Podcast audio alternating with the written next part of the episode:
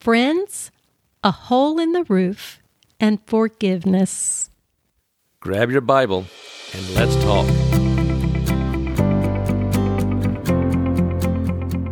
Welcome to the Bible Glitter and Glue podcast, where Bible study and thought provoking conversation lead to creative teaching. Now, here are your hosts, David and Mary Nelson. Today's episode is from Mark chapter 2, verses 1 through 12.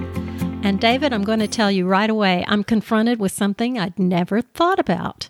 It says that Jesus was home, he's in Capernaum. It's like he has a hometown. Now, I never thought about Jesus that way. Yeah, we normally don't get that, do? Because in the Gospels, he's always traveling here and there. But you're right, he does have a hometown. And Capernaum was located on the northwest shore of Lake Galilee. It was a, a village of about 1,500 to 2,000, so it wasn't real small, nor was it really big. Uh, fishing was a main industry there. If you were a merchant, that was a place to live. It was because it was a crossroads town. I mean, people were coming and going all the time through Capernaum. Uh, the Roman soldier station there, it was an administrative center. And because of its location on a busy trade route, it was a customs or a tax station as well. So it was a happening place. There were people always coming and going. So it kind of makes sense that Jesus would make his sort of base of operations there in Capernaum. So he grew up in Nazareth, but here he is in Capernaum. Right.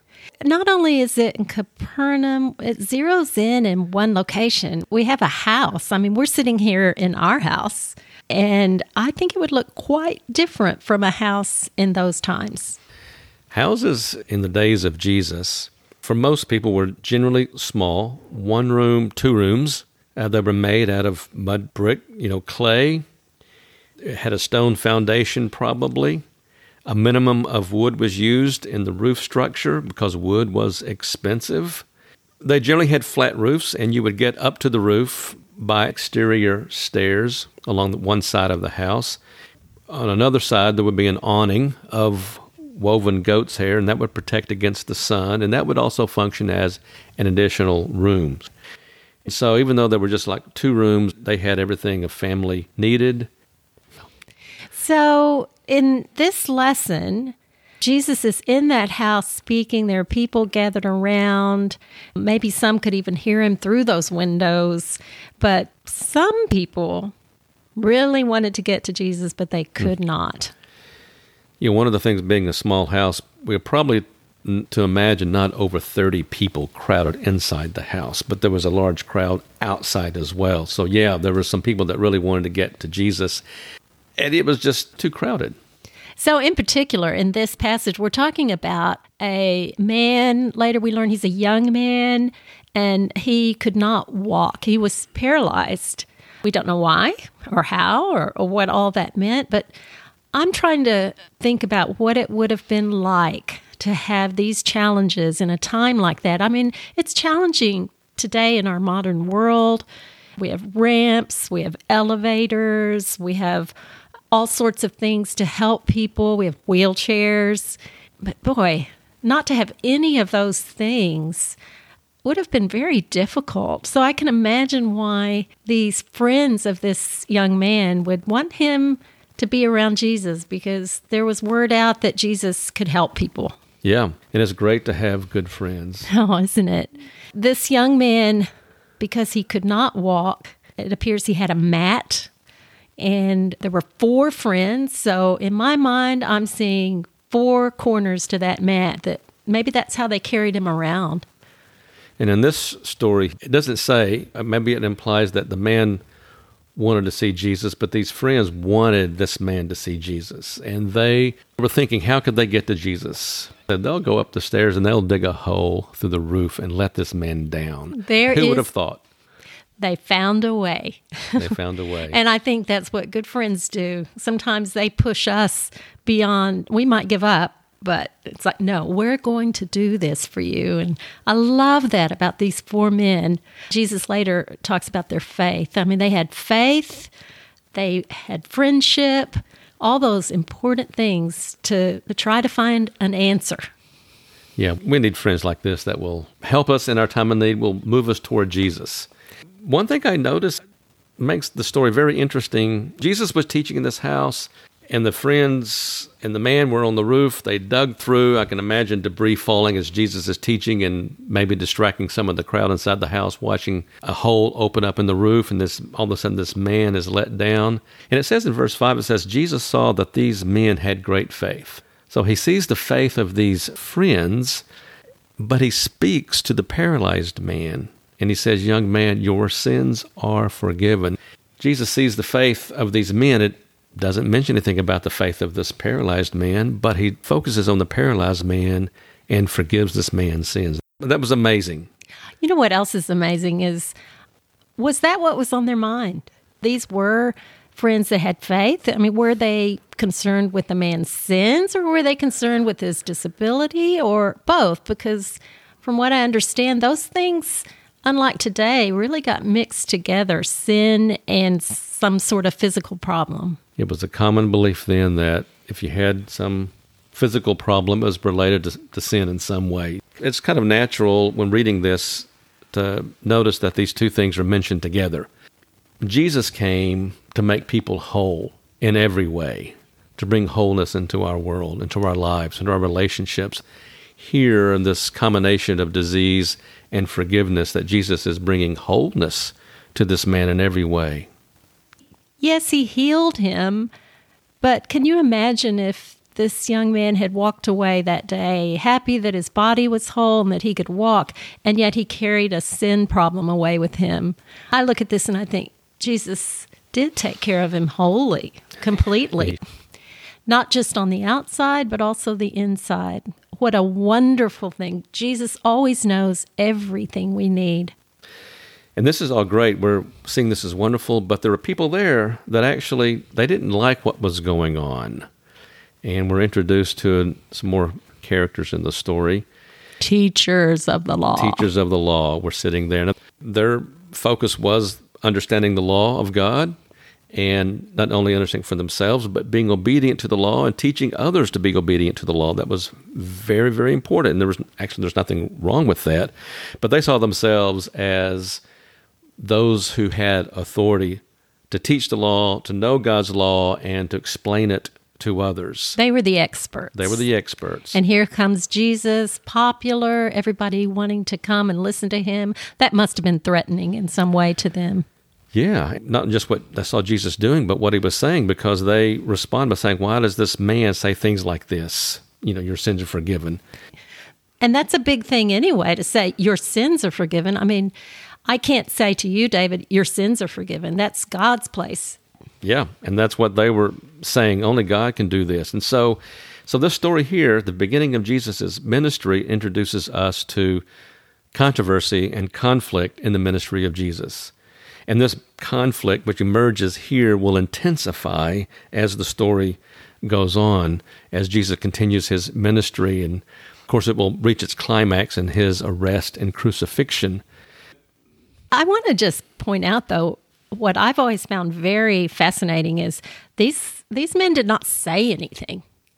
You know, Jesus started talking to them because he could understand their thoughts. They hadn't even spoken these words, but Jesus repeated their thoughts back to them. Like, why are you thinking these things? Now, that's shocking. If somebody said to me, Why are you thinking this? and I had not even said it out loud, yeah, that's a good point to make. Jesus is the only one who speaks here until the very end of the story when the crowd responds, but they're thinking and Jesus answers their thinking. Yeah. yeah. What, how crazy is that? What's on the line here is who has the authority? Is it these teachers of the law or is it Jesus? And so Jesus, his actions here actually establish his authority. See, the scribes claimed authority over the people because who they were. They knew God, they interpreted God's law, but they can neither heal nor forgive sins because that's God's prerogative. But Jesus does both. And so this sets him against these teachers of the law who claimed authority, but Jesus, he demonstrated authority. He had healed this man spiritually, he forgave his sins. And he had cast doubt in the mind of these teachers. It's like, oh, he's also reading my mind. But then he goes on to do something that maybe in their minds would be harder. He proves that he is powerful. He healed this man's physical problems as well. He told this young man to get up and walk, and he did. It says, Immediately the paralyzed man stood up. He took his mat and he walked out while everyone was watching him. And remember, Jesus is in a crowded house, and I can just imagine people kind of parting with their eyes wide open, their mouths wide open, as this man walked right past them. I wonder if anyone wanted to reach out and kind of touch this man, you know? and I wonder if he had to kind of push his friends out of the way because they'd been holding that mat um, and carrying him around. And here he just takes it up and walks out. I just pause for a moment and think what that would be like if I was there. That would be incredible. And incredible. And so the story ends at the last part of verse 12. The people, it says, were amazed and they praised God or they were in awe of God. We have never seen anything like this. I love it that, you know, they it doesn't say they were praising Jesus. It says they were praising God. Jesus did not perform these miracles for his own glory. Everything he did was pointing people towards God, and that's exactly what happened. They saw this as the power of God. That's right. They heard what Jesus said to this man, they saw what he did, and they knew that only God could do this and that God was with Jesus. This is how I would outline the story. We have crowded house in Capernaum. That's verse 1 and verse 2. And then we have the, the main story in verses 3 through the first part of verse 12, where you have healing and this dialogue interaction going on and controversy. And then at the very end, the latter part of verse 12, we have the resolution or the conclusion of, of the whole story where, where God is praised because of what they had witnessed and what they had seen. Oh, that's great. I'm I'm reading this, David, learning so much, and I have to tell you, my mind is just buzzing. I have so many things I think I could share with children as I teach them. This is such a lesson that is easy to grasp in one way. We can put ourselves in that picture. We can think of ourselves in a house. So this one, wow, I have a lot of things that you could do in teaching children. So, what are some things that you can do in teaching children? Well, I think an obvious would be to construct a house. What does a house look like in Capernaum?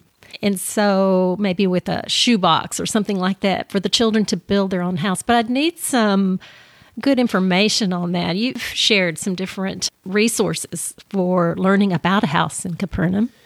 There's a couple of websites that you can go to, and these will be made available in the show notes uh, to this lesson.